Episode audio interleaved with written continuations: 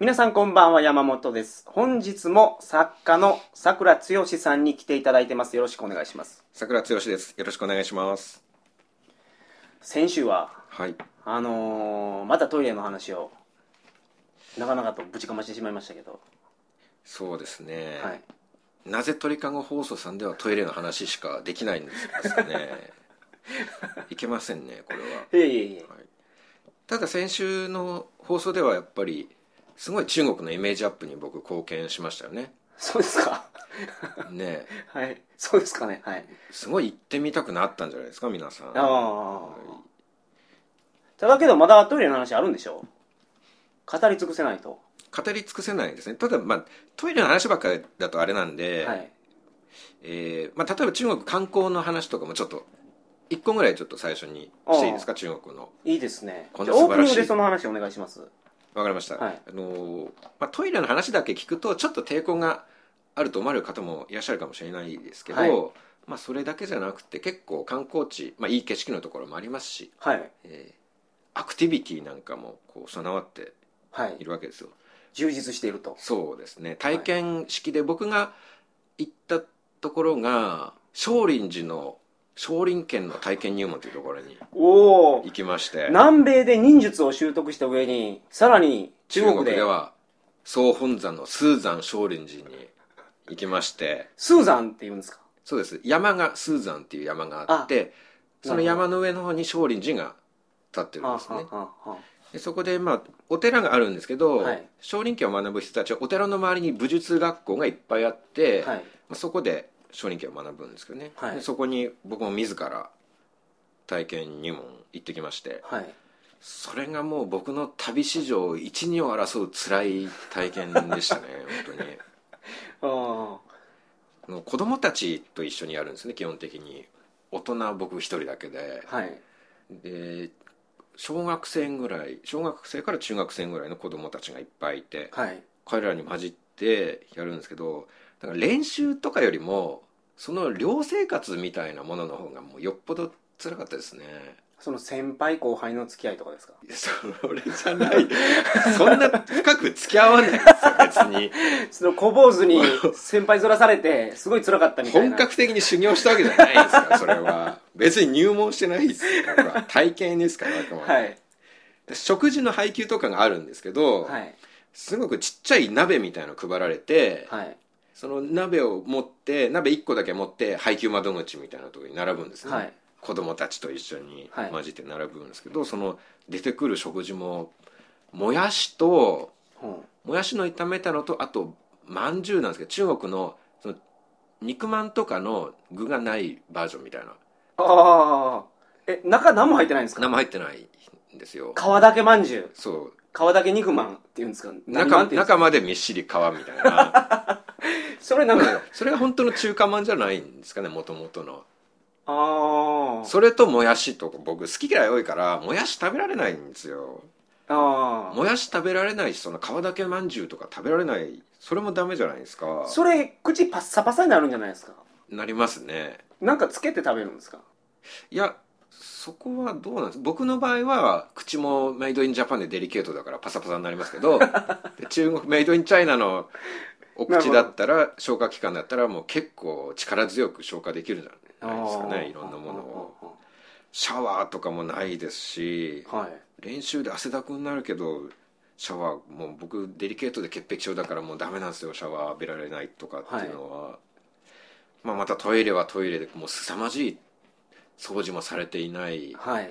そこは本当に便和式便器が並んでるだけで、はいドアも壁も全くないところだったんでなるほどその修行中の小坊主小学生の小坊主と並 んでしなきゃいけないわけですよでこっち大人の日本人だから、はめっちゃ尻見られるんですよ見に来るんですねもおう日本人がうんこしてるぞそうそみんな来いよ言っうてそうもうまさに尻尻に注目凝視されるわけであすよあその瞬間もう出るものも出ないですねああなるとなるほどなかなか漢字の修行はどんな感じやったんですかそれもなんか50件とかやるんですかえーっとですねまあ基本型がメインなんですけどあ危ないことあんまりやらせられないじゃないですか、はいその小坊主たちは武器とかを使って演武っていうああ肩あ肩の練習をしたりあとは殴り合いをしたりあと結構体術でその前中バク中側中とかそういう練習もあるんですけどおおーなるほどそんなん僕がいきなりやらされてもね首の骨折って死んだりするのもまあ目に見えてるわけじゃないですか、 はいはいただそのその練習もね1日13時間とかなんですよおー練習時間がはいはい朝6時半から夜7時半とかですよ、はいはいこっちはもう30みそじなんですよ ねもうその時もすでに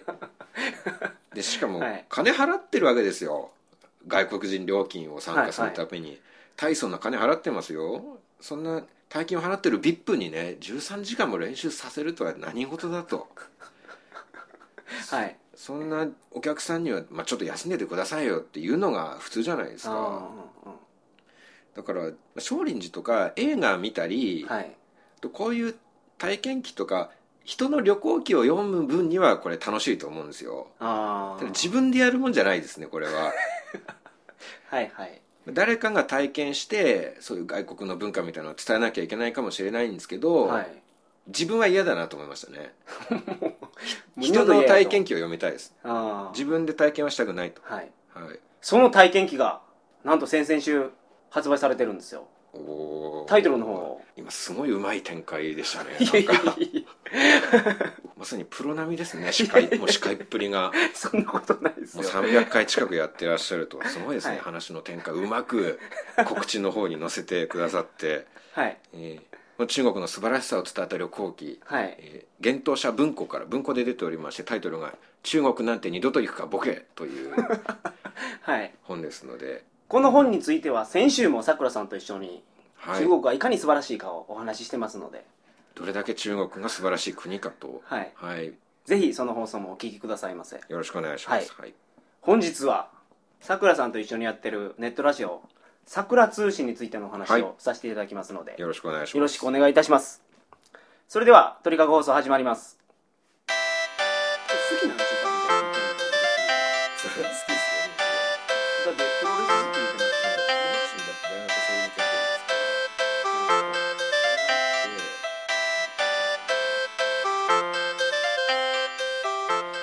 改めましてこんばんは2011年7月22日金曜日鳥かご放送第289回をお送りします番組に関するお問い合わせは info.tkago.net info.tkago.net までよろしくお願いしますさあ本日はさくらさんと一緒にやってる「さくら通信」について、はい。よろしくお願いしはまいす。、。お話ししますす、えっと、前回ゲスト出演鳥かご放送さんにさせていただいた時にはい話が決まったんですよね。そうですねねはいで、それで山本さんと僕と二人でネットラジオのポッドキャストの番組を新しくやっておりまして、はいえー今、まあ10回はもう超えていると思われますが、この放送はいはがい始まる頃には。意外とすごい好評を得てまして、はい1ヶ月で1万人ぐらいに大体今聞いていただいてる感じなんですよね、ありがとうございますありがとうございまもうす鳥かご放送のリスナーさんみんな聞いてくれてると思いますよありがたい話ですねいろいろリスナーさんにお聞ききすると「桜通信」聞いてますよっていう声をいただきますんであの iTunes のランキングなんかでも、はいそうびっくりしたんですけどなんか芸人の方に混じって結構新規登録者数で上位に混じってたりして、この前コメディのあのーページを見てたら iTunes の中の、はいはいおすすめにバーン出てましたよ桜通信のあ、はいさくらちゃんの映画トップページに出てましたね、はいでっかく、はいありがたいですねこれはね、まさかこんな短期間でここまで広がるとは思わなかったですけどね、まあ、これも山本さんのおかげで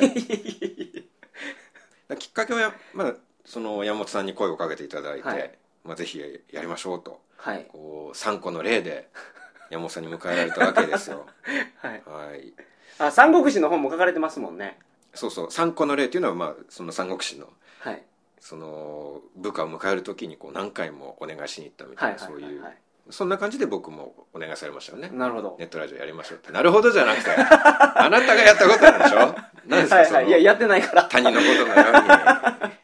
うやってないですからはいにでもそれで、まあ、絆はもうだんだん深まってきましたよね、はいこのあうんの呼吸と言いま すかすごい評判いいんですよさくらさんが鳥かごに出て話した時の回があありがとうございます、はいその時はまだ最初でしたけど会って間もなくでしたがその時から呼吸が良かったのにもうさらに時を経て今はもう大変なことに大変なことになってるんでなすっかていると、 あはい、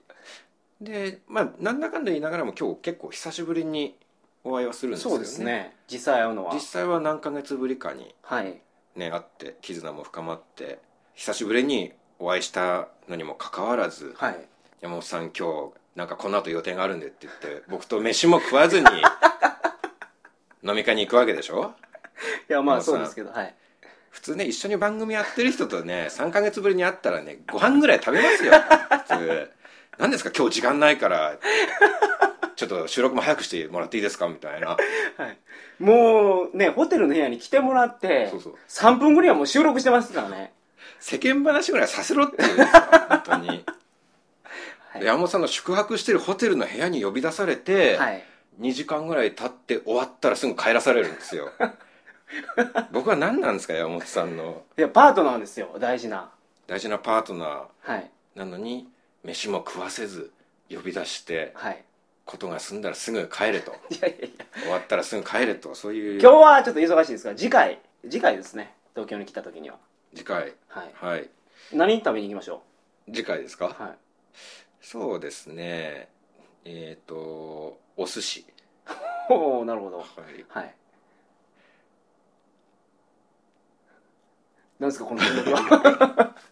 わかりましたお寿司お寿司なんで聞かれたのかなと思ってはいはいはいはい言ってどうななるんですかそはいれを別にじゃあ参考にしておこうかなとリストにちょっと入れときますわはいあのやらないかんことリストにはいさくらさんとお寿司食べに行くはいあのね、何食べたいか聞かれて面白い答え出ないですよそんなことであ普通に食べたいもんを言ってそんますな難易度の高いことを聞かないでください僕 にプロじゃないんですから何食べたいかに面白く答えるスキルはないですよ僕は本当にいや十分盛り上がってますよさくら沈黙になっちゃうんですから今のように、はいそういうことを言われるとさくら通信の話ですよそうですあの、僕もびっくりしたのがなんか何回も聞くっていう人がすごい多くてああリピーターと言いますか、はいはいはいはい10回ずつ聞いてますとか言われたことありますすげえこれはすごいですよね10回ってなかなかすごいっすねビビりましたねただなんか自分でも僕も聞いちゃうんですよね過去過去放送をはいなんか一回聞いたのにまた聞いちゃったりして、はいはいはいその出演者のあまりの変態ぶりになんか涙することが 出演者って僕とさくらさんしかいないんですけどそうですねはい主に僕自身はいのなんかこいつの話聞いてると絶対こいつモテないわと思いますもん客観的になってみるとはいなるほどまあけどポッドキャスト界の邪気的存在になる言うてましたから言ってま成したけど功してるんじゃないですか変態ぶりをはいジャギのような、はいその北斗の拳三兄弟の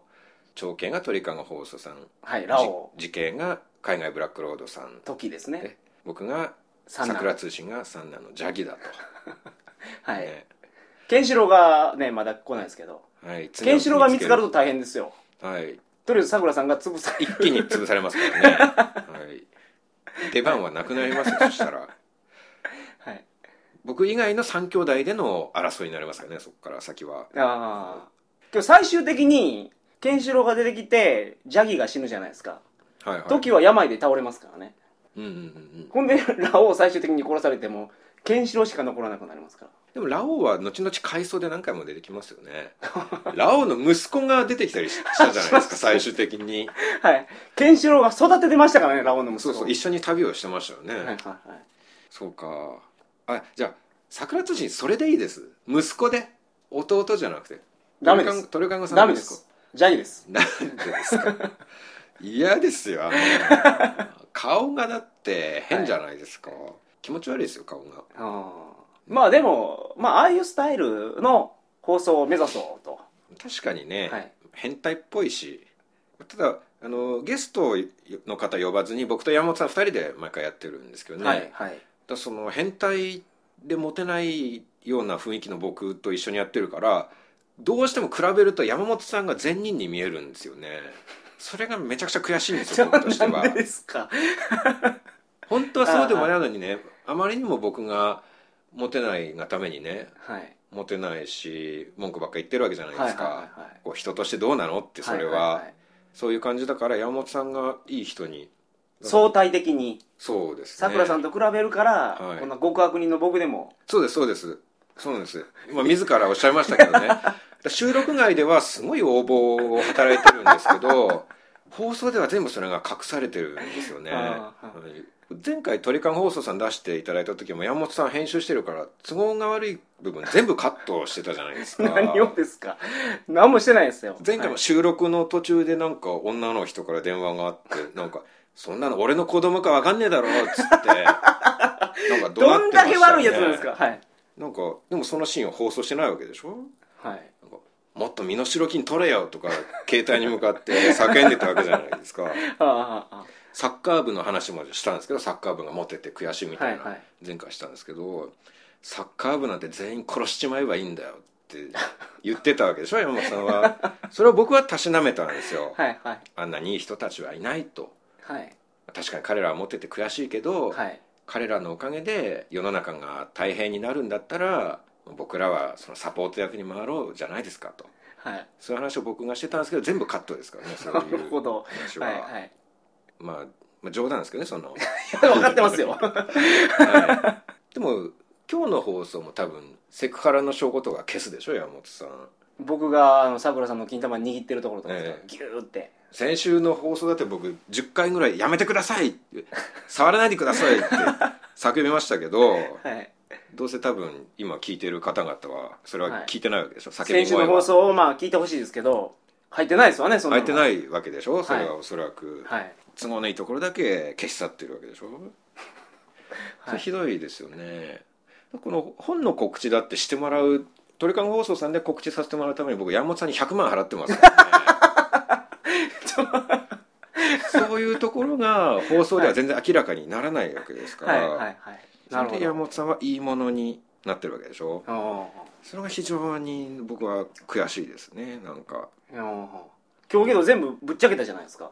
今今ぶっちゃけましたこれは使ってもらえるんですかね今いやのここれと使いはますよもちろん使いますよついにはいついにってつういにかここは全部使いますからはい観念しましたね山本さん暴露話あーをそうか人がちょっとなんか改心したんですね山本さんいえいえいえ僕と出会って変わったっていうことですよね、こんな感じなんですよ皆さん桜通信って桜さんがこのむちゃむちゃ言ってくることを僕はそうじゃないですよっていうのをはい、言いながら進,、ま、進んでいく感じ善人キャラを作ってね山本さんは違いますよ本当は僕以上に文句を言ってる人なのに本番ではいかにも自分はいい人だよっていうそういうキャラを作ってさくらさん書いてる本でもかなりあの破天荒なんですけどもう音声コンテンツさらにすごいですから桜通信聞いていただくと分かるんですけどお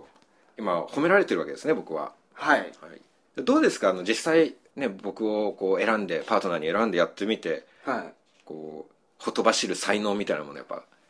感じられましたか予想通りですかこれはまあそれはお寿司食べに行ってから決めましょうか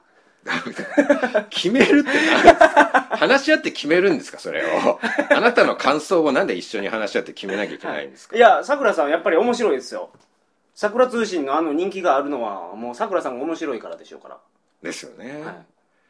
声かけてよかったと思いますか思います僕に思いますもちろんあの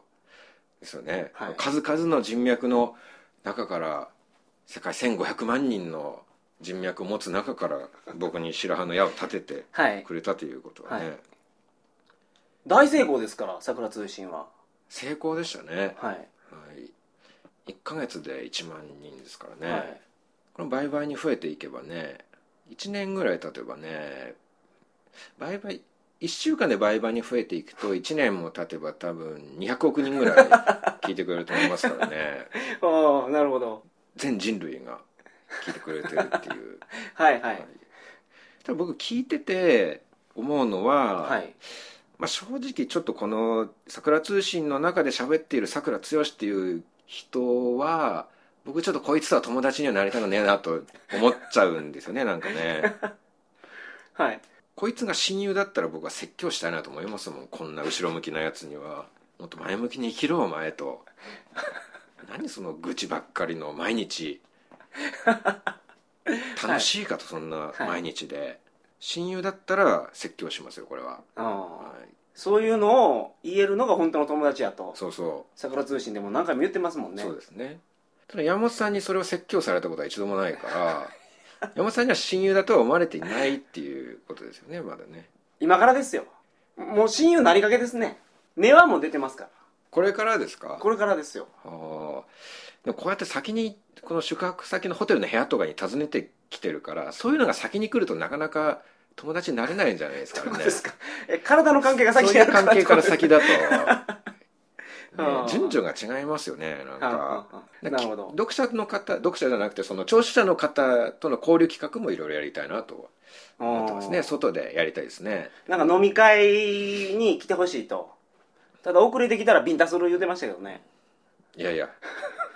何ですかそ れはあの1分でも遅れてきたらビンタするって言ってましたよねあれ確か桜の会やったかなそうですね桜の、桜の会で、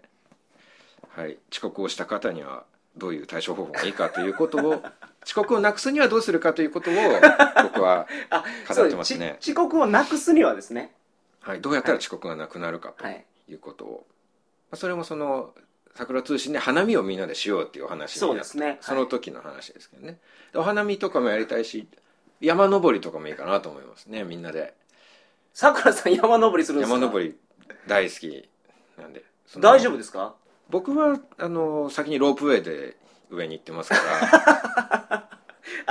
そういうことですか僕は代表としてみんなを山頂で迎え入れる役なわけですからはい、い、はい、そいいれはんで皆すさかあの山登る間に僕ものすごく仲良くなってますよみんなと んあの死後禁止ですからこれはとそれ山に登ることに集中しなきゃいけないんですよはい、あ話したらダメなんですかダメですダメです体力使うじゃないですか山登るのっていうのは、はいで声を出すっていうのはエネルギーを使うことになるんですよはいはい音のエネルギーっていうのエネルギー保存の法則っていうのがあってはいはいエネルギーっていうのはいろんなものに変わってしまうと量が減っていく、そうですね、まあ、変わっても総量は変わらないんですけど、音のエネルギーにしてしまうとその分運動エネルギーがなくなってしまうわけですよはいだからみんななるべくこう体力の低下を抑えるために死後は絶対に禁止っていうはいなるほど 今日はここまで話せば僕は満足し ましたなんか桜通信っぽくなってきましたねはいこんな感じでやってますんで皆さん桜通信の方もぜひお聞きくださいまたあの桜さんが新刊出す時にはですね鳥川放送に来ていただいてお話しいただきますので、次も何ヶ月か何ヶ月後か先に、また、はい、今年中に新刊が出るやもしれませんが、はい、はい、その時、まあ、山本さんの方の条件と折り合えばですよね、はああい、また金額高騰してるかもしれないですからね今 度は、はい、今ですらもう100万円払ってんのにそうそうはいまたそのリスナー数が増えてたら今度200万300万ってなってるかもしれないわけですからねはいはい それでまあ兼ね合えばですねそのはいはい辺はいはいなるほどわかりましたははい、はいこの後ご飯も食べずに山本さんは飲み会に行くわけですね僕を置い て、はい、そうなんですよ。今日は、今日はですよ。はい次は、はい、お寿司屋さんからはい中継することはまあないと思いますけど。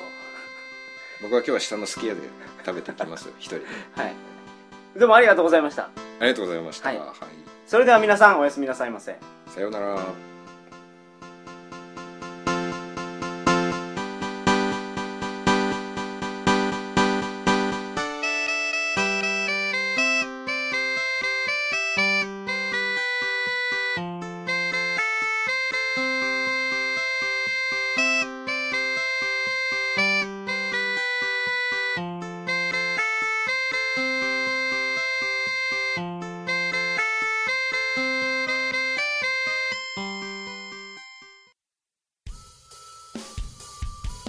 皆さん、こんにちは。